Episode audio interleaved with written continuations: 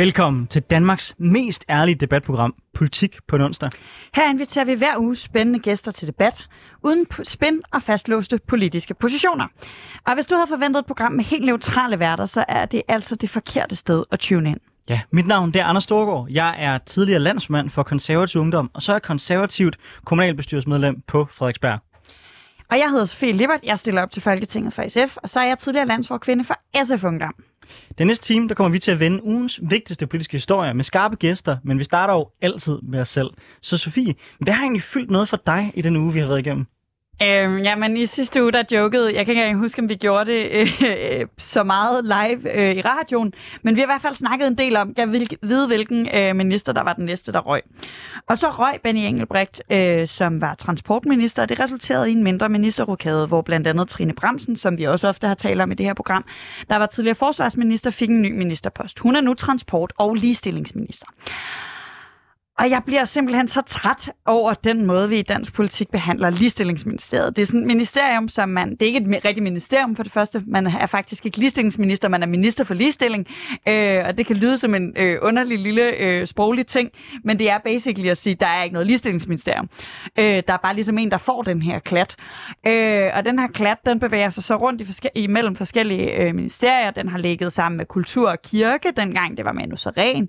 Den har ligget sammen med fiskeri, dengang dengang det var kvoteministeriet. Den har ligget sammen med Fødevare, fik den lov til sammen med Mogens Jensen. Øh, så fik den lige lov at have et øjeblik over ved beskæftigelse, hvor der faktisk, i hvert fald da de rykkede den over til Peter Hummelgaard, som var beskæftigelsesminister, påstås at være et argument omkring, at, at der er en politisk sammenhæng her, at rigtig mange af de store ligestillingskampe, vi har lige nu, handler om beskæftigelse, handler om, om barsel, og om løn og om pension især.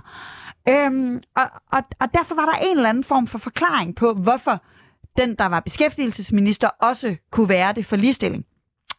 Og den her forklaring er jo så fuldstændig forsvundet, fordi der er, altså, jo, der er selvfølgelig nogle sjove øh, undersøgelser af, at mænd for eksempel kun vil tage offentlig transport, hvis det er på skinner, men jeg tænker ikke, det er de store, vigtige ligestillingskampe, der ligger i Transportministeriet. Og jeg kan mærke, at jeg bliver så jeg bliver så skuffet over at have en regering, der er så ligeglad med det her politiske område, at det det bare er sådan noget, man lige giver til den, der har en ministerpost, som måske ikke er helt stor nok til, hvor nice de er. Jamen altså, jeg forstår egentlig godt din frustration langt hen ad vejen, men jeg vil så også sige, det er jo netop ikke noget nyt, som du også siger, at der, at der har været sådan en stedmoderlig behandling af ligestillingsministeriet. For mig at se, det har jeg altid tænkt, jeg synes, det er fjollet, at man har et ministerie for nordisk samarbejde, og man, og, og man har ligestillingsministeriet, hvis man ikke, reelt har et ministerie til at back det. Så måske synes jeg i virkeligheden, det var der, man skulle prøve at flytte debatten hen på. Fordi så længe det bare er en lille add-on, så kan den nemlig blive kastet rundt i, i et politisk spil efter for godt be, be, be, befindende. Hvorimod, hvis man rent faktisk har satset på at gøre noget reelt ud af vores nordiske samarbejde, og gøre noget reelt ud af ligestillingen i det her land, jamen, så var der måske også mere basis for, at det var et ministerie in its own right. Det er, det er helt enig i, og det tror jeg også, at det er alle os, der brokker os mener. Altså, ja, der, der, vi, altså, jeg havde da helt klart satset på, at når man skulle have en ny venstreorienteret regering her i 2019, så ville man lave et rigtigt ligestillingsministerium. Den var jo oplagt, altså den lå så meget lige til højre benet, at det er helt absurd, at man ikke valgte at gøre det. Og vi var mange, der brokkede os. Så kan jeg huske, at der var mange, der skrev, at det, den, den nye regering der i 2019 øh, var et tegn på, hvor få Fox, øh, hvad hedder det, lige, øh, regeringen eller Socialdemokratiet gav for ligestilling. Øh, og, og så var alle sådan, hvad mener I? Øh, det er da smart at have en LGBT-person på den post. Var, ja, det var ikke det, det handlede om. Det handlede om, at man havde lagt den sammen med fiskeri, fødevare og nordisk samarbejde. Jeg kan ikke huske, om Mogens Jensen havde en fjerde og øh, en femte også. Men, men, men den måde, regeringen har sendt signaler til, til folk, der går op i ligestilling hele vejen igennem, har jo netop været, fuck ja, vi er pisse ligeglade. Og nogle gange så fækker vi, at vi går op i det, ved at sige, at det er derfor, vi har lagt det i beskæftigelsesministeriet. Men det var det jo ikke. Hørt. Ja, og så skal vi lige inden vi får besøg af gæster jo også høre, hvad du har lagt mærke til i den her uge. Ja, jeg har meget holdt øje med en erklæring, en fælles erklæring, der er kommet mellem Rusland og Kina her lige før weekenden. For der er de to største geopolitiske modstandere, som Vesten og den demokratiske verden har, de er gået sammen om en fælles erklæring. Så kan man sige, er der noget farligt ved, at de er gået sammen? Nej, men når man kigger på det, de rent faktisk er blevet enige om, så er det, at de ikke synes, at NATO skal have nogen muligheder for at kunne udvide. Det vil sige, at landet ikke selv længere må vælge, om de vil være en del af NATO. Derudover så er de enige om en fælles forståelse for demokrati og landenes mulighed for selv at definere, hvad demokrati er. Underforstået demokrati kan også være et kinesisk helvede, vi smider folk i koncentrationslejre, eller en, en russisk mafiastat. Det er også en slags demokrati i deres optik. Og sidst men ikke mindst, så er der blevet enige om at sige, at uh, Krim det er selvfølgelig russisk, og Taiwan er jo et kinesisk. Så det vi reelt set står overfor nu, det er, at de to største trusler, vi har, som vi havde håbet på, vi kunne øh, ligesom lægge armen med en, en, en for en, de er nu gået sammen om en fælles erklæring og en fælles alliance. Det sætter virkelig også under pres, og jeg håber, at det er et wake-up call, også i den demokratiske verden, om, at når verdens diktaturstater går sammen om at bekæmpe demokratiet, som reelt set det, de gør her, jamen, så er der også behov for, at de demokratiske lande, de rykker tættere sammen i bussen, så vi ikke hele tiden bliver spillet ud mod hinanden. Altså, jeg, jeg er meget enig med dig i, at det, det er dybt problematisk, når vi har de her... Jeg, jeg tror, at når, når, det, når vi kører de der med at rykke sammen, tættere sammen i bussen, så får jeg altid sådan lidt ondt, fordi hvad er det, det indebærer at rykke tættere sammen i bussen? Men jeg synes, det er meget interessant også det her, du siger med, med hvordan vi definerer demokrati. Vi har tidligere haft besøg af en Kina-ekspert, der netop snakkede rigtig meget om den her bevægelse i Kina af, og have fattet, at alle vil gerne have demokrati, have fattet, this is the shit, det er det, vi gerne vil have. Når man så prøver vi bare ligesom at omdefinere demokrati, så kan vi godt kalde det, vi har i Hongkong for demokrati stadig, selvom mm. vi de facto har presset alle øh, dem, der mente noget andet end det kinesiske regime ud. Og den, den bevægelse, tror jeg, er, er ekstremt farlig og ekstremt vigtig, når man sådan er, er netop øh, altså, kommer fra et liberalt demokrati og går op i det liberale demokrati som styreform, synes det er den rigtige måde at gøre det på, at man er meget bevidst om, jamen, hvem er det, vi tager med i demokratiklubben? Hvornår er det, altså, nu, altså om vi skal rykke tættere sammen, eller om vi bare skal være virkelig skarpe på, jamen hvad er demokrati? Hvad er det, vi stiller af krav? Og det er der sådan nogle helt hardcore, øh, hvad hedder de, Freedom House øh, mm. definitioner på og sådan noget. Og dem skal vi bare være rigtig gode til når vi snakker værdibaseret øh, udenrigs, øh, udenrigspolitik og den slags ting, og, og pege på at sige, men altså, det er de her ting, der kræves af demokrati, og vi kan ikke gå på kompromis med det. Men Sofie, når alt kommer til alt, så er det også et spørgsmål om hårde magtmidler. Altså er vi villige til at sætte vores økonomiske interesser bag vores værdier? Er vi villige til at sige, hvis Taiwan bliver angrebet, så står vi sgu sammen med Taiwan? Fordi hvis vores position er, som den er nu, at vi handler med alle, vi er ligeglade med, hvor meget magt Kina får over vores marked, og vi er ligeglade med, hvor udemokratisk et land Kina og Rusland er, og i øvrigt, så kommer vi nok til at kigge den anden vej, hvis de invaderer deres nabolande. Så kan vi diskutere nok så meget definition på demokrati, men så er faktummet bare, at så er det ret nemt for de her store stater at opsluge små demokratier, og det er vel ikke der, vi gerne vil hen, tænker jeg. Nej, det er det ikke. Øh, og, det, og det er, altså, jeg ønsker klart ikke en verden, hvor, hvor, hvor store stater, øh, og især store diktaturstater, kan opsluge små øh, demokratier. Jeg tror, grunden til, at jeg altid synes, at man skal passe på med bare sådan at gå i, jamen så er vi venner alle demokratierne, er, at demokratier kan jo også være nederen. Altså, demokratier er godt nok nederen, fordi deres befolkning vil have, at de skal være nederen.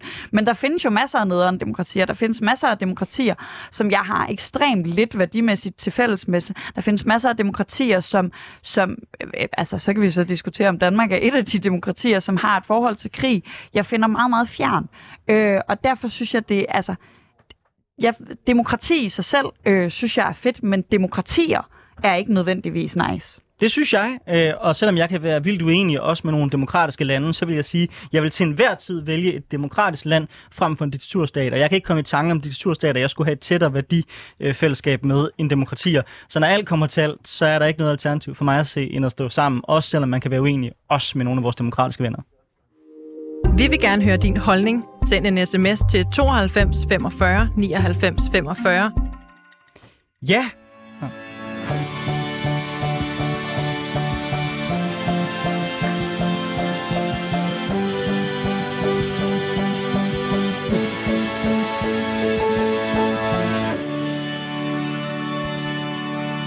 Og så er alle vores jingles færdige, og vi kan nu byde velkommen til tre fantastiske gæster her i studiet. Den første, jeg gerne vil byde velkommen til, det er dig, Michael Brausch. Du er øh, præst øh, i Frederiksberg Sogn, og så er du kommunalbestyrelsesmedlem på Frederiksberg, øh, ligesom jeg er. Jeg skal derfor i den henseende lige gøre lytterne opmærksom på, at vi jo er medlem af det samme parti og sidder i kommunalbestyrelsen sammen. Bare så der ikke er nogen tvivl om, at jeg selvfølgelig også kan have en vis bias. Men velkommen i programmet. Vi, st- vi starter altid ud med at spørge vores gæster, hvad der har fyldt noget for dem, så den politiske ugen, der er gået, for at lære noget om, hvad fylder noget på jeres retter. Jeg synes faktisk, den sag, vi skal tale om nu, har fyldt en del, fordi øh, den har, øh, det har været op at vende øh, hver dag, øh, og har fået rigtig meget spalteplads. Det her med, øh, øh, om man skal tillade præster øh, i den danske folkekirke, der ikke vil vi homoseksuelle. Øh, og det er, jo ikke, øh, det er jo ikke hver dag, at øh, folkekirken får øh, den spalteplads. Det er næsten altid, når vi er øh, når vi blandt andet taler om sådan nogle ting som, øh, øh, som, øh, som seksualitet og, og sådan noget. Ellers så kan jeg næsten aldrig, altså det, det, ellers så sker det ikke så tit. Så det har faktisk fyldt øh, meget. Jeg har fulgt øh, debatten her den sidste uges tid. Savner du, at der kan være en debat også om folkekirken, der måske ikke involverer de her spørgsmål også? Ja, det kunne jo, øh, altså når man tænker på, hvor mange medlemmer der er øh, i folkekirken, så kunne de øh, folk jo også godt øh, blande sig lidt mere i, øh, i, øh, i debatten. Altså mm, øh, for eksempel har der jo lige været en, øh, en serie på DR2, der hed Tro til salg, hvor øh, øh, tre reklamefolk skulle prøve at sælge folkekirken som en vare. Og øh, det, det var, altså i mine øjne og ører, endte som et, øh, et ikke morsomt satireprogram. Øh, det var bare ikke ment som et satireprogram, og det var lidt, der var lidt ærgerligt.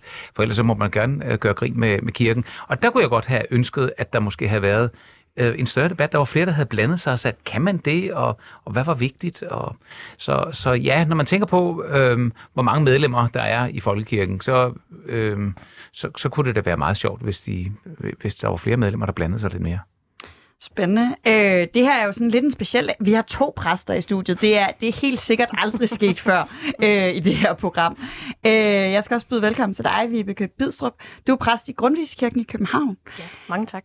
Hvad fylder noget sådan politisk for dig for tiden? Øh, Jamen, det her spørgsmål, vi skal tale om i dag, har helt sikkert fyldt en del. Øh, men jeg synes også, hele den politiske udvikling lige nu øh, i Rusland, øh, som vi særligt ser i Ukraine, synes jeg har fyldt ret meget. Øh, nu er jeg selv kæreste med en fra Litauen, øh, og hun oplever jo øh, truslen på en helt anden måde i forhold til hendes familie og venner også. Øh, så det er også noget, vi har talt en del om øh, derhjemme det kan jeg godt forestille mig. Pludselig, det, det er også noget, vi taler meget om i det program. Anders han står helt og sådan, nej, hvor fedt skal vi tale om det nu? Det skal vi ikke tale om sådan i lang tid.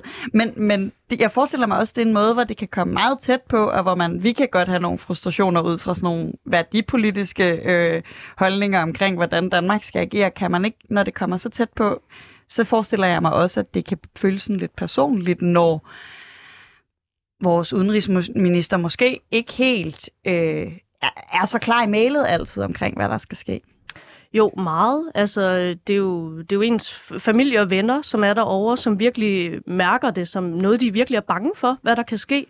Øh, hun er selv født og opvokset under Sovjetunionen øh, og har oplevet hele den her øh, frigørelse og den her stærke bekymring. Øh, men på samme tid også den, den lidt splittelse, fordi der er jo også mange, der savner at være tilbage under Rusland. Og det er jo det, der sådan er ret interessant. Øh, der er også noget med generationerne der, der har ser meget forskelligt på det her spørgsmål. Øh, så jo, det er helt klart et anlæggende, der, der ligger meget mere på sinde, end det, og det kunne det også godt gøre lidt mere her i Danmark, synes jeg generelt. Ja. Helt sikkert. Det synes jeg virkelig også. Øh, Men det, det er sådan en fast kamp, jeg altid prøver i det her program at prøve at tale udenrigspolitik op, så, så meget, meget enig. Vi skal også byde velkommen til dig, øh, Susanne Brande Jespersen. Du er sekretariatschef i LGBT plus Danmark. Øh, Jeg tænker, at det er ligestillingsdagsordner, som fylder en del for jer også. Vi stod lige diskuteret, før I kom herind i Ivans studiet, hele det her spørgsmål om at lægge ligestillingsministeriet sammen med transportministeriet. Er det noget, der også sådan florerer i jeres overvejelser? I- Altså, fylder, fylder, fylder det også noget for jer, hvor højt øh, ligestillingsspørgsmål og øh, minoritetsrettigheder ligesom er på regeringens agenda? Nu synes jeg faktisk, jeg blev lidt snydt, fordi at de andre blev spurgt, hvad der har fyldt politisk for dem.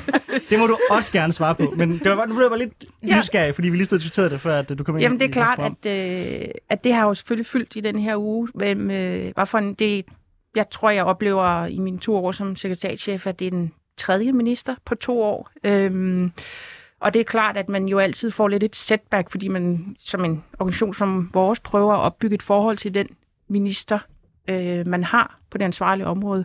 Når det er sagt, så, har vi jo, så er det jo i høj grad embedsmændene, vi, øh, vi arbejder med til dagligt, og dem, der tænker jeg, så skal de flytte igen og have nye mailadresser og alt muligt andet. Og selvfølgelig, altså sådan er det jo øh, i det politiske landskab. Vi ser frem til samarbejde med Trine Bramsen, og jeg tænker da bestemt, det må være mere interessant at arbejde med ligestilling end med transport.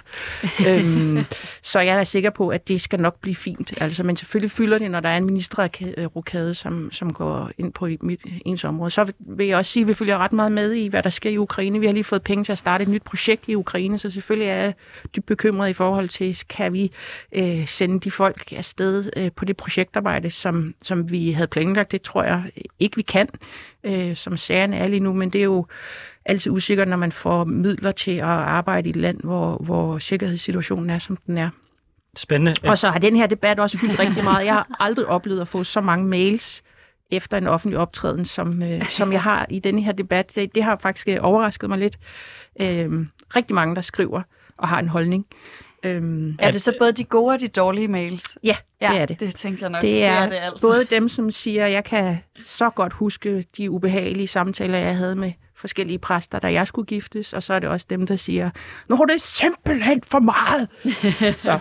Men hvis der er nogen positive, du trods alt får med, så vil jeg så sige, så skal du næsten være glad for det rent politisk, fordi til dem, der ikke er en offentlig person, så kan jeg sige, hvis man udtaler sig politisk, så er det typisk de folk, der er mest vrede, der starter med, at man skriver, ikke dem, der synes, du er fantastisk. Ja, vi får, jeg får faktisk begge dele, så må man jo nyde det er dem, godt tegn. Øh, jeg, jeg, jeg kunne godt lige tænke mig at vende tilbage til det her med, med at lave projekter i, øh, hvad hedder det, i, i andre lande, og, og den der med sikkerhedssituationen og sådan noget. Øh, fordi måske også bare sådan lige for at, jeg tror de fleste ved, hvad en præst er, men også lige for at få en forståelse af, hvad er LGBT plus Danmark for en organisation? Hvad er det for noget arbejde, I laver internationalt? Jamen, vi er jo en interesseorganisation, øhm, og så har vi en ret stor international portefølje. Det tror jeg, de færreste er klar over. Vi har øhm, i 10 år haft projekter i Østafrika, og øh, vi har også projekter i øh, Mellemøsten og Nordafrika, og nu har vi lige startet op i Østeuropa. Og det vi gør, det er jo, at vi prøver at hjælpe LGBT plus personer der til at skabe trygge netværk, øhm, så de kan tage kampen. Og det er jo, kan man sige, den globale bevægelse er jo meget ung. I Østafrika tror jeg, de første organisationer så dagens lys omkring 2004-5 stykker, og i, i Tunesien omkring først en 2010. Øh, så, så det vi gør, det er, at vi prøver at... Øh, at give dem nogle tryggeste, altså safe spaces, hvor de kan mødes, hjælpe dem til at bygge deres organisationer op, og, øh, og ellers så yde dem den støtte og support, som de har brug for i deres forskellige respektive lande. Men det er selvfølgelig farligt. Jeg har selv været anholdt øhm, på Zanzibar, øh, og vi har en kollega, der har fået tæsk af politiet i Uganda, så det er øh, øh noget af det mest farlige arbejde, vi laver.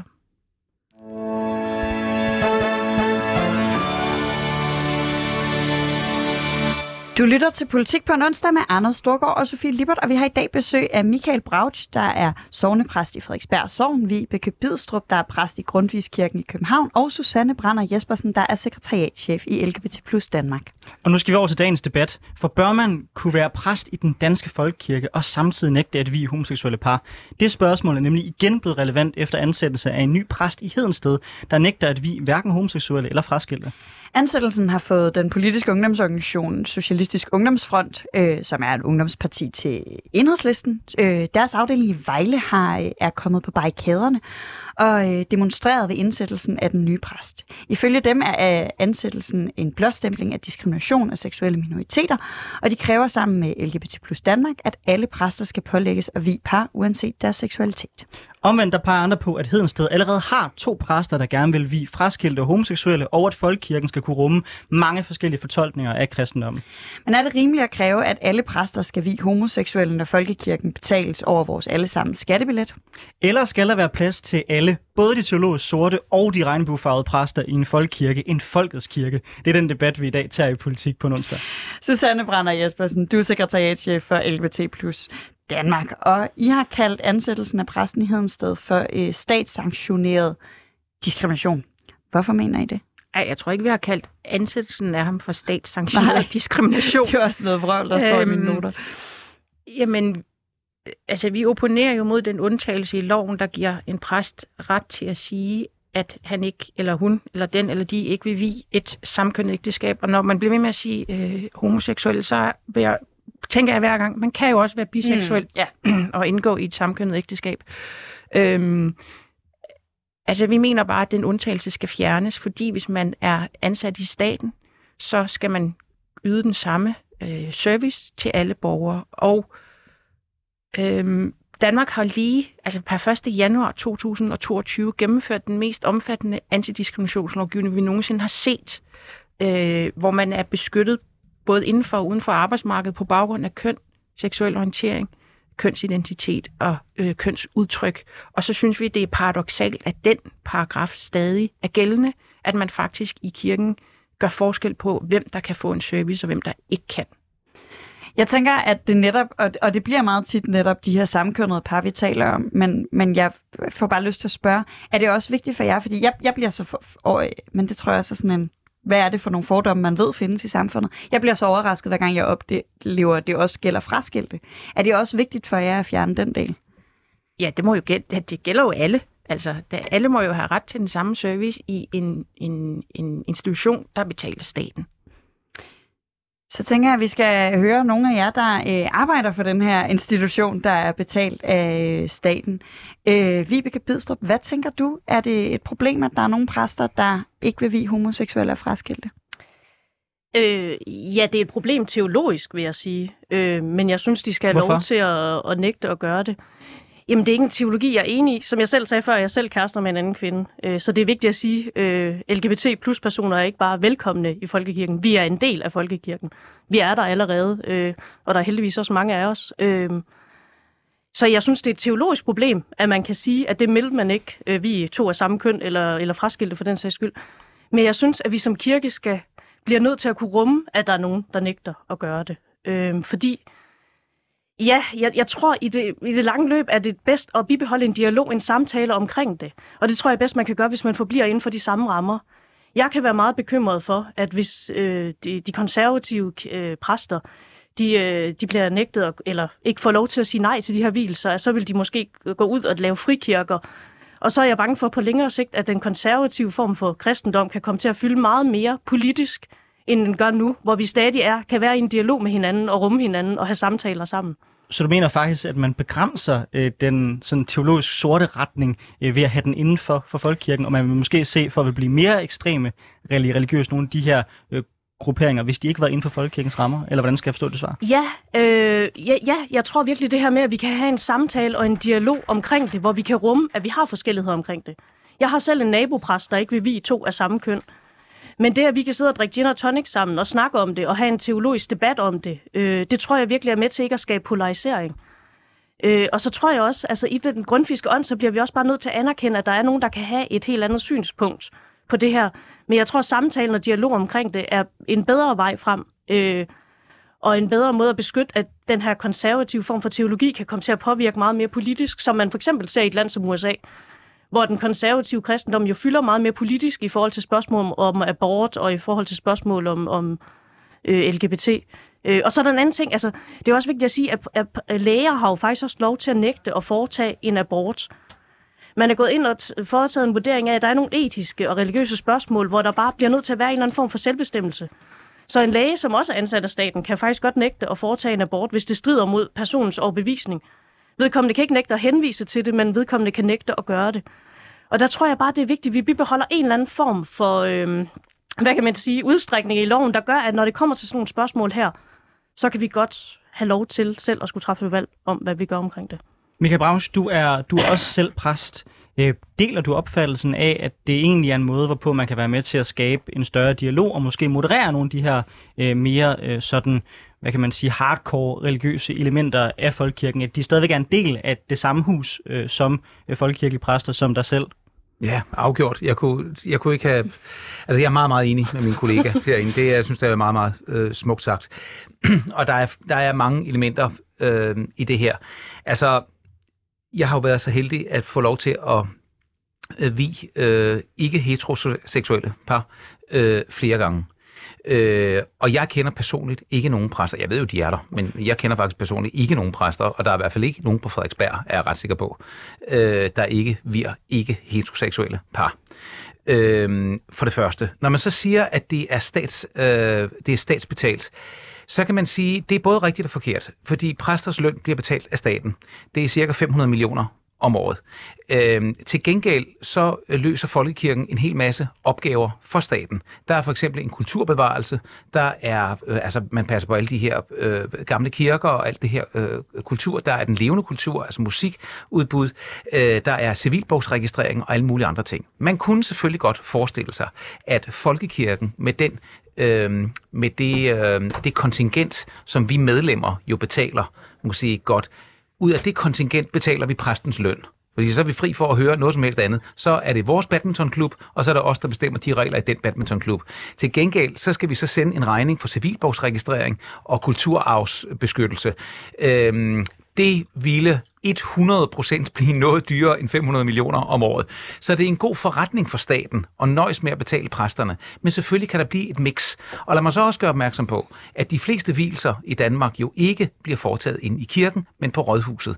Øh, derfor, hvis sådan noget her skulle gennemføres, skal man selvfølgelig også kræve, at man ikke kan komme til at sidde i en kommunalbetørelse eller i et byråd, hvis man ikke vil vi øh, ikke heteroseksuelle Øh, det, det, det må, fordi det kan man jo sagtens, og det tror jeg bare på et rådhus, kan man meget lettere smyge sig udenom som øh, rådhusbetjent, eller som, øh, øh, som øh, øh en, der er valgt ind for et parti, øh, kan sige, ah, det er sgu ikke lige mig, det, jeg er jo ikke lige på den her side, men altså, kan du tage den? Altså, ja, det kan jeg sagtens. Som vi så i øvrigt gør i Folkekirken. Fordi hvis øh, en person, en præst, der ikke vil, vil, vil foretage de her hvilser, bliver anmodet, så tror jeg, at de fleste siger, ved du hvad, du, jeg tror, du skal tale med min gode kollega øh, et andet sted, og så bliver det ordnet, øh, ligesom det gør på Rådhuset. Så der er, jeg er ret sikker på, at der er ret mange øh, politikere ansat på rådhusene, som, øh, ja, som politikere, som kan foretage hvilser, som ikke vil lave de her hvilser, og det kommer så ikke for dagens lys. Susanne Jespersen, det synes jeg, du skal lov til at svare på. Øhm, skulle vi stille de samme krav øh, i forhold til kommunalbestyrelsesmedlemmer, at de også øh, skal være klar til at, til at vi ikke heteroseksuelle par? Jeg, jeg vil faktisk gerne have lov at blive lidt på, på, på emnet her, hvis det er okay, fordi en af de ting, jeg kommer til at... Altså, når du siger, Vibeke, at det er bedre at have en dialog internt i folkekirken, øhm, og du siger, jamen det er ikke, øh, du oplever ikke noget problem. Vi får mange henvendelser af folk, der kommer, altså LGBT-kristne, LGBT plus personer, som kommer forslået ud af den danske folkekirke som har haft ubehagelige samtaler med deres præst, som er blevet udsat som unge for sjælesorg for at prøve at blive omvendt fra at blive LGBT plus personer. Så jeg kunne godt tænke mig at stille jer spørgsmålet. Det kan godt være, at man ikke har diskussionen på Frederiksberg eller oppe i Grundtvigskirken, men har man en dialog internt i folkekirken, som er struktureret omkring hvordan man møder LGBT plus personer med næste kærlighed. Fordi det kan jeg godt blive i tvivl om. Jeg er all for dialog. Jeg er uddannet konfliktmaler. Jeg har masser af møder med frikirkelige overhoveder for at prøve at sige til dem, prøv at høre, der er børn og unge, der kommer forkrøblet ud af jeres fællesskaber, fordi de er blevet udskammet og gjort forkert. Så jeg kunne godt tænke mig at spørge jer, har man en dialog i folkekirken om, hvordan man så som sort præst eller kollega til, hvad, hvad skal vi kalde dem? Jeg, jeg bryder mig ikke så meget om at sætte labels på folk, men for, folk, der ikke vil det her, har man en dialog med dem om det? Vibeke Bidstrup, er det her, altså fordi jeg kommer også til at tænke på, at I begge to fra hovedstadsområdet, øh, og at altså, det er jo ikke unormalt at tænke, at her er der måske mere øh, åbenhed for, at, at øh, at lukke LGBT plus personer ind. Har I den dialog på tværs af, af landet? Har man dialogen med, med, altså nu skal jeg heller ikke stå og have fordomme om vestjyske præster, vel, men så præster fra Hedensted, altså som jo ligger i Østjylland. Øh, altså er det en dialog, I har? Jamen, jeg vil lige først sige øh, til Michael, jeg kender altså en del præster, der ikke vil vi to af samme køn. Øh, øh, også altså, nabopræsten ude i Emdrup, og jeg ved også, øh, der er en stor kirke på Nørrebro, der ikke vil. Så altså, der, det er bestemt også her i København. Det, øh, det må man sige. Øh, jeg synes, ja, vi har dialogen, øh, men jeg er faktisk øh, det, jeg er glad for det, du egentlig siger, Susanne, fordi jeg kan godt blive i tvivl om, om vi har den på andet end præsteniveau. Øh, fordi det tror jeg, du har ret i. Vi har den ikke struktureret øh, ned i folkekirken, øh, fordi jeg deler din bekymring. Øh, og har også selv mødt det som præst, altså folk, der kommer til mig, øh, og som har oplevet ubehagelige samtaler med præster. Øh, så jeg deler faktisk din, øh, din, din, din tanker om, at det, det var noget, vi godt kunne arbejde med i Folkekirken og tale om. Kunne vi gøre det på en mere struktureret måde? Øh, jeg har det meget, jeg hører både altså, gode og dårlige historier med folk, der møder præster, der ikke vil vi to af samme køn. Øh, oftest bliver de mødt, synes jeg, på en accepteret og en, forstå, eller en, en god måde, og så bliver de sendt videre til en anden præst, men jeg hører også det modsatte. Øh, og jeg hører desværre også folk, der er i tvivl om, de kan få deres børn døbt i folkekirken, regnbuefamilier. Øh, og der er jeg også bange for, at vi som kirke simpelthen ikke er gode nok til at kommunikere det ud. Øh, er det ofte den her lidt negative side af debatten, vi har, og ikke så meget den anden, vi er gode til at gå ind i. Øh, og det kunne jeg godt tænke mig at ændre på, så jeg er egentlig ret glad for det, du siger, fordi det tror jeg godt kunne være en vigtig ting at gå lidt videre med, om vi kunne arbejde med det på en struktureret måde. Ja. Kort bemærkning fra dig, Michael. Altså, hvad, hvad gør du selv som præst for at rumme LGBT-personer øh, i dit sogn? Jeg er opfyldt af helligånden. altså, og så, er det, og så er det ikke noget problem, fordi det er en fagnende kærlighed. Så for mig er der ikke forskel. Jo, altså det, øh, øh, jeg, jeg ser slet ikke på sådan noget, og altså, jeg ved jo godt, at det findes, de præster. Jeg, det, det var bare en lille personlig bemærkning, at jeg kender ikke nogen, og det er, kan selvfølgelig, når man står og siger det i et radioprogram, lyder det selvfølgelig som om, siger, det kender jeg ikke noget til, det ved jeg ikke noget om, det tror jeg ikke, de findes. De findes måske et eller andet sted på Bornholm eller Vestjylland. Jeg har selv været præst i Vestjylland. Øhm, så selvfølgelig findes det, og naturligvis kommer der mennesker forslået ud efter mødet med øh, en del af folkekirken, ligesom øh, børn, der er vokset op i kommunisthjem, kommer forslået ud, fordi de har mødt en totalitarisme og, og, et, og, et, sy, og, og et ensporet syn på, på mig, verden. siger Nej, nej, nej, nej, nej, jeg kigger, jeg kigger på mine medgæster Okay. øh, på, på, Det var i lidt- dialogen. Ikke? Jeg føler mig heller ikke helt Er ramt. du kommunist? Nej, det er jeg Nej, ikke. men altså, Alright, men Michael, øh, anerkender du grundlæggende, at det her det typisk vil være nogle øh, par og nogle mennesker, der måske har oplevet nogle særlige udfordringer, som kræver noget ekstra opmærksomhed, netop fordi der kan være en diskrimination generelt i samfundet over for øh, de her de her minoriteter, der har behov for, for særligt måske at finde helle i en kirke. Der er altid der er nogle grupper som øh, i samfundet, som øh, man godt må have et særligt blik for. Det er folk, der møder særlig modstand. Øh, og det kan være folk med, med forskellige lidelser, eller det kan være folk med forskellige seksualitet, eller det kan være folk, øh, der, der står nogle steder, hvor de har øh, fået nogle øretæver i livet fuldstændig uretfærdigt. Øh, og dem skal der, og er der altid plads til øh, i folkekirken. Og nogle steder er der mere rummelighed end andre steder. Sådan er det med en organisation, der har 75 procent af befolkningen som medlemmer.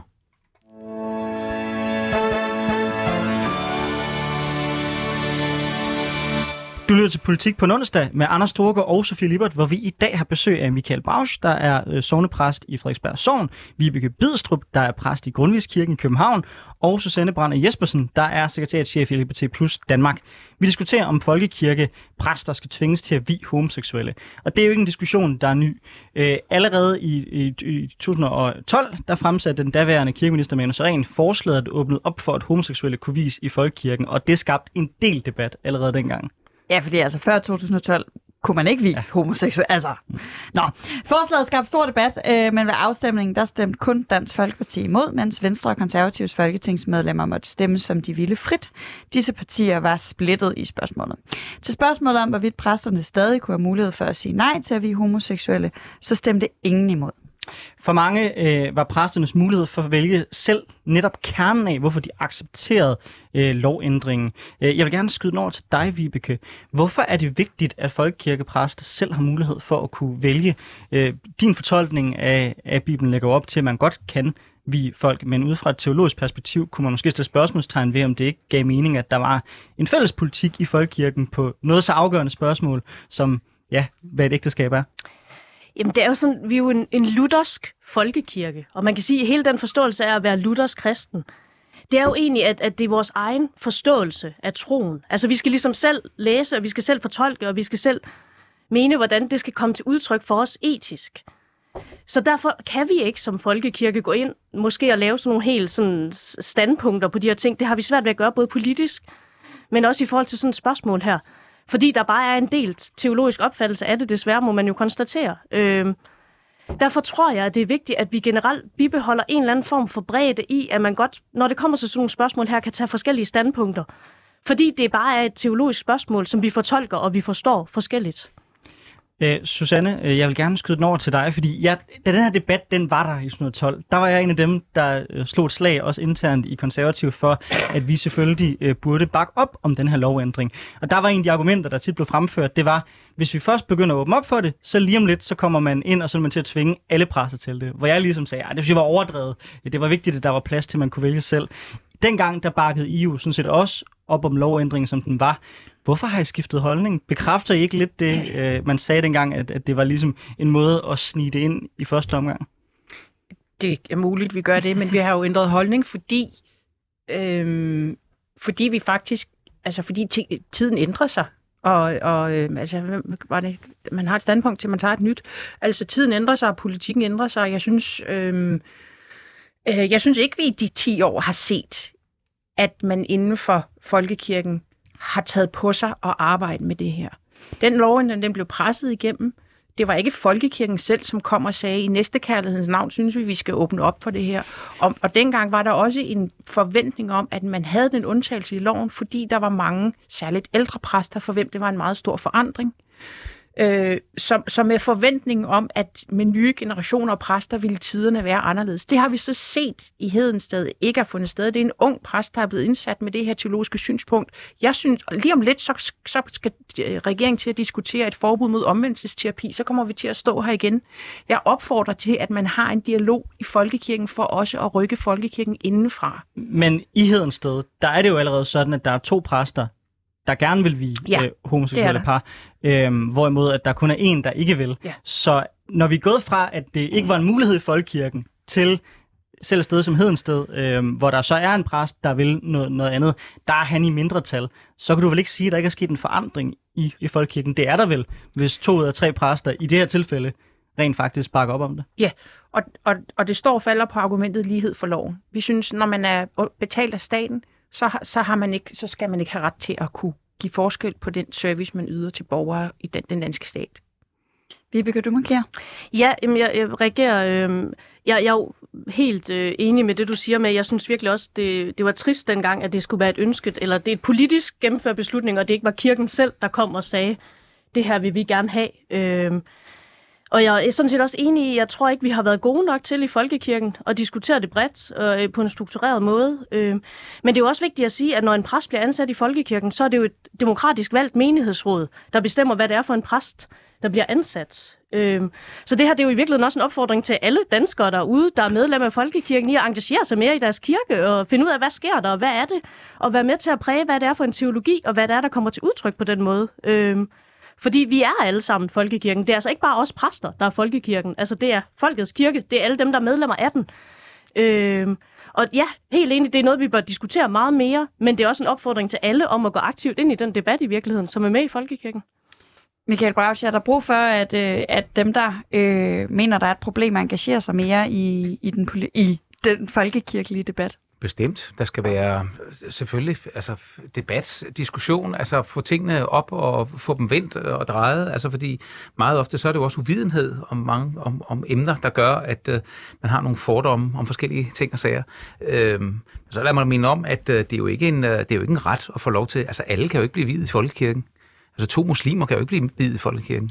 Det kan jeg ikke lade sig gøre. Altså mindst, mindst den ene skal jo være medlem. Så bare lige for at understrege, altså det er jo ikke borgerservice, vi taler om. Så det der med, at, at, øh, at alle danskere har ret til, nej, det har de i hvert fald ikke. Øh, det her, det er en klub, og, og mindst den ene skal jo være medlem af klubben. For ellers så kan man simpelthen ikke. Og så mangler jeg stadigvæk svar på det her med, om øh, det så også skal gælde for øh, dem, der arbejder på rådhuset, politikerne, der arbejder på rådhuset. Fordi hvis det skal gælde for den ene gruppe, så skal det jo også gælde for den anden gruppe, som jo fylder mere. Der er jo flere, der bliver videt på rådhuset end i kirken. Ja, det mener jeg da, det skal, men jeg har faktisk ikke hørt om eksempler, hvor folk har fået afslag, fordi der var nogen, der ikke ville vide dem. Og det er jo øh, fordi, at det er måske mere spændende at tale om folkekirken. Øh, fordi selvfølgelig Ja. findes det. Og så er det jo også fordi, at i kommunalbestyrelsens til, tilfældet, der er det jo netop sådan, at der skal det være en dialog, hvor man ligesom selv byder ind og siger, hej, jeg vil gerne vide det her par, og så har man en dialog i i kommunen. Nu er jeg jo selv nyvalgt kommunalbestyrelsesmedlem, og hvis jeg ønsker at vide nogen, øh, så skal jeg øh, aktivt gøre opmærksom på, det vil jeg gerne, og så snakke med borgmesteren om det. Så det foregår jo kun frivilligt. Ja, Så altså, øh, men, men at man skal jo ikke, hvis man har retten til det, så skal man jo ikke, man skal jo ikke have retten, hvis man ikke øh, ønsker at øh, udøve pligten. Så, altså, så hvis man siger, jamen, øh, det der, det er, det, det, er jeg, øh, det er jeg imod, det er jeg moralsk, etisk, politisk øh, imod, ja, men så skal du ikke have muligheden for øh, at bestride et værv, hvor du kunne have videt mennesker. Jeg synes, der er noget interessant, øh, som, som jeg er lidt øh, fanget herover i det her argument omkring, øh, jeg peger i radioen, det skal man aldrig gøre. Vibeke havde et argument om, øh, om det her med, jamen, jamen den der, når vi bestemmer selv, og, jamen, og, men, men hvor går grænsen? Fordi nu snakker vi altid om hvilelser, øh, men, men er der også, øh, og det er også sådan en ren nysgerrighed, jeg er ikke medlem af Folkekirken. Jeg, jeg er sådan en, der ikke kan blive gift i Folkekirken, lige meget hvem jeg, eller nej, ikke lige meget hvem, hvis jeg gifter mig med en mand i Folkekirken, eller en, en kvinde ved en præst, der gerne vil. Men, men jeg, øh, øh, jeg bliver nysgerrig på, er der andre ting? Altså, skal vi, hvor, hvor meget lignende skal vi give folkekirken? Har man ret til også at vælge, hvem man vil døbe? Har man ret til også at vælge, hvem man vil begrave? Har man ret til... Altså, hvor meget kan man få lov som præst at sige, at det ikke er alle medlemmer af den her klub, øh, som kan få de samme rettigheder, men at der er forskel på det? Ja, Michael? Nej, det er kun, øh, det er kun øh, hvilser. Øh, så det er hvilse af øh, ikke øh, heteroseksuelle. Jeg kan ikke... Undskyld. Øh, hvorfor, hvorfor skal og, det og, og så er det, og så er det ægteskaber. ja, ja. Øh, samkønnede ægteskaber. Mm-hmm. Ja. Øh, og øh, øh, og fraskilte. Øh, fordi jeg kan ikke nægte at døbe. Hvis jeg Hvorfor? nægter at Jamen, så bliver jeg fyret. Det, det må Men- man ikke. Jeg men- må ikke men- nægte at men døbe. sådan Men Rent hvorfor rent teologisk. teologisk? Hvad er den principielle forskel? Ja, fordi alle har adgang til dåben. At, jeg må ikke nægte, altså jeg må ikke nægte et menneske at blive døbt, fordi det er et forhold mellem det enkelte menneske og Gud. Øh, Så det er ikke en borgerlig, det er ikke en borgerlig indretning. Ægteskabet er en borgerlig indretning. Ægteskabet er jo først og fremmest en borgerlig indretning. Det er en juridisk, øh, øh, en juridisk handling imellem to mennesker, og så kommer man ind i kirken og får Guds velsignelse over det her. Hvis ægteskabet ikke er et anlæggende mellem parret og Gud, hvorfor skal du så ind over? det, får, det, det er fordi, man beder om at få Guds velsignelse over den her juridiske, det her, den her juridiske forbindelse mellem to. Men der er ikke noget juridisk i at være øh, døbt, bortset fra, at det jo så altså giver adgang til klubben, øh, indtil man så melder sig ud. Så jeg kan ikke nægte at døbe, og jeg kan ikke nægte at begrave, hvis vedkommende er medlem. Hvis med, vedkommende har meldt sig ud, øh, så jeg kan for eksempel godt nægte at, øh, at, øh, at begrave. Ja, jeg har Øh, aldrig været en- medlem, så Nej, jeg, så jeg jeg, er slet ikke, jeg er slet ikke med i klubben, Susanne. Jamen, vi har jo et eksempel for nogle år siden, hvor øh, en præst nægtede at begrave en lesbisk. Øh, faktisk. Og, og for mig at se, er det jo også lige så meget budskabet. Altså budskabet om, at jeres kærlighed kan vi ikke velsigne, men det betyder jo også, at altså det betyder jo, at man som LGBT plus person kommer i kirken og tænker, mit liv her kan ikke velsignes eller fagnes i kirken. Og det synes jeg bare er at overse, at der er rigtig mange, som vi kan sige, LGBT plus personer i kirken. Og det er den debat, jeg gerne vil have. Ja, ja, det kan jeg godt forstå, fordi øh, øh, det er helt rigtigt, som Michael siger. Altså, det eneste, man ligesom kan nægte at gøre, det er at vi. Man kan ikke nægte at have en, en til konfirmandundervisning, som er LGBT plus person eller øh, ud af en regnbuefamilie.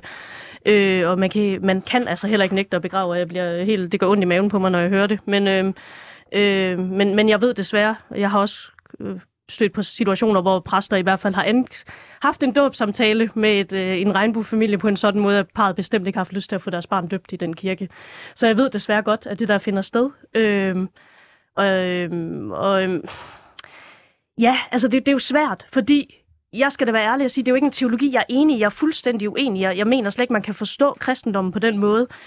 Øh, og, og derfor er jeg jo teologisk så uenig, og det bryder mig jo virkelig, at, at når, altså også, at de jo egentlig ikke anerkender den kærlighed. Jeg skal selv giftes om her til april måned. Øh, at de selv ikke altså, anerkender den kærlighed, mig og min kæreste har på samme måde, og mener, det er en kristen form for kærlighed, er jeg jo fuldstændig uenig. Øh, omvendt, så kan jeg bare godt blive meget bekymret for, hvad der sker, hvis vi stopper med at have samtalen og dialogen. Men jeg vil faktisk gerne tage din opfordring helt op, Susanne. Øh, fordi vi har ikke været gode nok til at snakke om det her.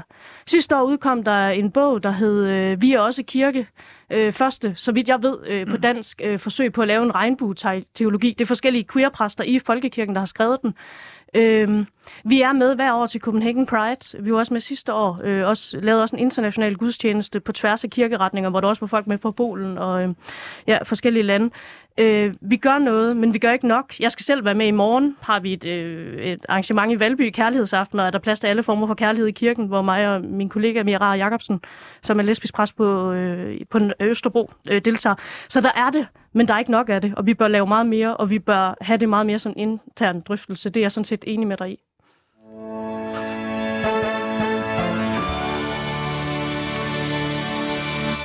Du lytter til Politik på en onsdag med Anders Storgård og Sofie Lippert, hvor vi i dag har besøg af Michael Brauch, der er sovnepræst i Frederiksberg Sogn, Vibeke Bidstrup, der er præst i Grundtvigskirken i København, og Susanne Brander Jespersen, der er sekretariatschef i LGBT plus Danmark. Vi diskuterer, om folkekirkepræster skal tvinges til at vi homoseksuelle og andre samkønnede par.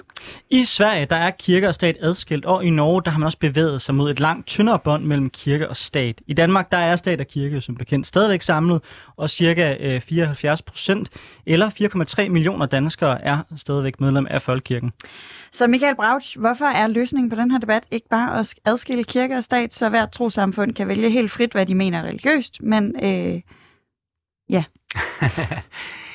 jeg, jeg, jeg synes, at øh, når man er op i, i så stor en øh, procentdel, altså når det er øh, tre ud af fire, der er medlem af Folkekirken. Det er rimelig mange. Det er en stor klub, I har. Jeg synes, det er en, jeg synes, det er en stor klub, og jeg synes egentlig ikke, at, øh, at vi har de helt store øh, udfordringer. Altså, det er klart, hvis øh, jeg er helt sikker på, at hvis stat og kirke bliver adskilt, så, øh, så retter øh, medlemstallet voldsomt ned. Øhm, og så tror jeg, der vil være en, en, kulturarv, man vil tabe for det første. jeg tror, så jeg tror, øh, landet Danmark, øh, folket, det danske folk, øh, går, går glip af rigtig meget. Jeg tror, man kommer til at miste rigtig meget. Mange kirker vil lukke, forfalde. Øh, der vil være et øh, musik- og kulturliv, som, øh, som dør, for der vil simpelthen ikke være økonomisk øh, mulighed for at... Øh, at, øh, at opretholde det. Øh, så jeg synes simpelthen ikke, øh, altså, jeg synes simpelthen, at kirken er så rummelig. Der er, der er så mange muligheder inden for kirken, så jeg synes faktisk ikke, der mangler en anledning til at skille stat og kirke. Men Michael, kunne man ikke argumentere for, at øh, den her minoritet, som vi må antage det er, af præster, der ikke ønsker øh, at vi i samkønnet, at de udgør en trussel mod folkekirken på, på sigt? For når der er 74 procent, der er medlem af folkekirken, så tror jeg, at det er fordi langt de fleste danskere synes, at folkekirken ligger et fint sted, og mit bud vil være, at langt de fleste danskere også mener, at man skal have mulighed for at kunne blive videt, hvis man er det samme køn. Det virker trods alt til at være det, der er den brede majoritetsholdning. Så tror, tror du i virkeligheden ikke øh, sammensætningen mellem kirke og øh, stat ved at tillade de her øh, folk i kirken? På ingen måde. Det vil, altså det vil svare til, at øh, man som konservativ skulle være øh, nervøs for, at der er nogen, der er medlem af enhedslisten. Altså det er jo, altså vi er en stor klub, og så, så finder vi ud af det, og der er nogen, der siger, jeg har det nu bedst øh, i det her hus over i det hjørne, og arbejder bedst sammen med dem over i det her hjørne, og har nogle meninger, der passer meget godt øh, herover med nogle teologiske overvejelser. Øh, men det betyder jo ikke, at man ikke kan være i hus sammen. Altså det er jo noget af det smukkeste, det er at være i hus sammen. Og den der ensretning, at vi alle sammen skal være ens, øh, den, den synes jeg er afskyelig. Altså det er jo fuldstændig, det er et fuldstændig forfærdeligt menneskebillede. Og det, øh, altså, og det betyder bare, at man ikke har et særligt godt kendskab til menneskehedens historie. Fordi vi har da aldrig nogensinde været ens. Susanne Brander Jespersen fra LGBT plus Danmark. Jeg, jeg bliver sådan lidt nysgerrig på, hvad, hvad I tænker om den her, det her som en løsning. Jamen, kan vi, altså, er det en løsning at sige til Folkekirken, jamen, altså, hvis ikke I vil være åbne øh, over for øh, alle mennesker, og vi øh, velsigne enhver form for kærlighed, jamen, så kan I ikke være statsfinansieret. Så skal det ikke være vores skattekroner, der betaler for jer. Altså, det er ikke en det er ikke noget, vi som forening har en holdning til. Det kan jeg så have min egen personlige holdning til. Jeg synes for eksempel, det var ret bizart, at jeg skulle ned og øh, have navneregistreret mine børn i den lokale folkekirke, da de blev født. Men, men, øhm, men jeg tror, vores holdning er, hvis du er ansat og lønnet af staten, så må du følge øh, antidiskriminationslovene, som er et grundlæggende princip for vores demokrati. Hvis ikke du er det, så kan du gå ud og være præst i en frimenighed. Jeg er ikke så bange for, at folkekirken bliver sprængt over det her. Det er en meget gammel institution i Danmark. Øhm, så kan man sige, vores standpunkt her er egentlig bare, at der skal være lighed for loven. der bør- burde ikke være en undtagelse for den enkelte præst. Hvis det, øh, den præst ikke kan få det til at passe med sin etik og moral, så må man jo gå ud og forkynde sit budskab i en frimenighed, hvor folk har betalt for at, øh, at få den holdning, de gerne vil have. Men det er vel lidt relevant insofar, i hvert fald mit indtryk, at ofte så mange af de folk, der er mest utilfredse med, at der er plads til øh, de her præster i folkekirken, er også folk, der ikke selv er medlem af folkekirken, og som måske i virkeligheden har en principiel holdning til, at kirke og stat burde være adskilt. Hvorfor, hvorfor bringer jeg det på banen? Det bringer jeg på banen, fordi man kunne også argumentere for, at det her spørgsmål netop skulle være op til de folk, der er medlem af folkekirken, som har mulighed for at kunne stemme til menighedsrådsvalg øh, osv. osv. Altså, at det demokratisk set lige nu ligger ved dem, der er medlem, og det i virkeligheden er fint nok. Ja, så må man jo håbe, at de tager stilling til det. Man kan sige, at den her sag er jo kommet frem. Det er jo ikke os, der har kørt det her op som en meget stor øh, politisk dagsorden, som vi vil have sat på øh, hverken mediedagsordenen eller noget nu. Vi er blevet spurgt, hvad er vores holdning til det? Vi har svaret, vores holdning er, at det burde ikke være muligt i den statsfinansierede danske kirke. Det er den holdning, vi har lige nu, det er den holdning, vi indtager. Så vil jeg da ønske, at man kunne sige, jamen det får en led at man har en bred debat i folkekirken. Er det virkelig den folkekirke, vi ønsker? Eller vi ønsker faktisk, at den skal være anderledes. Men man må bare sige, når vi kigger tilbage historisk, så er det jo ikke fra folkekirken selv, at den store rummelighedsforandring dagsorden har været på banen. Loven i 12, den blev tvunget igennem. Det var et politisk stykke håndværk, som vi var meget glade for og bakket op om. Men øh, så, så man kan sige, men så, så banen er åben for folk. Nu står jeg her med to præster. Banen er åben. Ikke kom på banen. Vi har, vi har kun ganske få minutter tilbage af det her program. Øh, Vibeke, du får lov til lige kort at gå, komme på banen, og hvis du kan gøre det kort, så får Michael også den sidste bemærkning. Er der en løsning i det her, eller er det den helt forkerte vej at gå og, og tvinge det ned over folkekirken, eller eventuelt simpelthen adskille den fra staten? Jamen altså, omkring spørgsmålet, hvorvidt kirke og stat skal adskilles, er det faktisk et spørgsmål, jeg selv er ekstremt splittet omkring. Øhm, fordi teoretisk, ja, tror jeg, jeg synes, det burde blive adskilt. Praktisk, der tror jeg simpelthen ikke, det vil være særlig godt. Øh, jeg tror faktisk, det er en stor styrke for folkekirken, at der er et krav om, at os, der er præster i den, vi skal være universitetsuddannede. Altså have en, ikke, en akademisk uddannelse, der ikke er konventionel. Øhm, og det tror jeg faktisk er med til at sikre igen, øh, at det, det, ja, en ordentlig teologi, eller hvad man kan sige, at der virkelig er velfunderet, at det ikke er en karismatisk præst, der står og opildner øh, til alt muligt øh, mere eller mindre spændende, øh, men at det er nogle andre ting, der er på spil, og det tror jeg er en kæmpe styrke for folkekirken i virkeligheden. Øh, til Susanne siger, jeg er helt enig, vi skal meget mere på banen, og jeg vil gerne love at sige, at vi er nogen, der gerne vil prøve. Jeg synes, det er fedt med den her forsoning. Der er et enkelt minut tilbage, Michael. Ah, det er bare ganske kort, og det er kun lige for at sige omkring øh, 2012, den lovændring, der kom. Det kom fra biskopperne, og ved hjælp af meget dygtigt spind, så fik Manu Saren lov til at tage æren for det. Men det var ikke ham, det kom fra, men han tog æren for det, og han kommer til at stå som den person, der fik det ført igennem. Men det kom fra kirken. Samtidig vil jeg også gerne sige, at øh, ja, Folkekirken arbejder med evigheden som målestok, så det er ikke altid, vi har så travlt. Og det er lidt ærgerligt, øh, så nogle gange kunne jeg også godt øh, ønske mig, at vi var lidt mere fremme på beatet. Jeg synes, det er helt fantastisk, hvordan det her program nu har sluttet en lille ring, for vi startede med at snakke om alle de mærkelige steder, ligestillingsministeriet har ligget, og det har jo blandt andet under Manu Saren ligget sammen med Kultur og Kirke, hvor vi var nogen, der jokede meget med, at han var kulturminister, og så lavede han øh, et punkt, der handlede om kirke og ligestilling, og det var at øh, sikre den her lovgivning omkring samkønnede par. Men så ved du også, hvorfor det er, at du nu synes, at ligestillingen tager en evighed.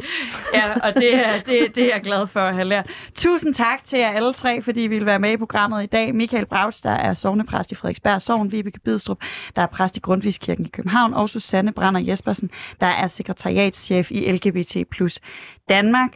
Hvis man vil høre mere politisk debat, så kan man altid finde alle afsnit af Politik på en onsdag på sin foretrukne podcast-platform, hvor det her afsnit selvfølgelig også er at finde om nogle få timer.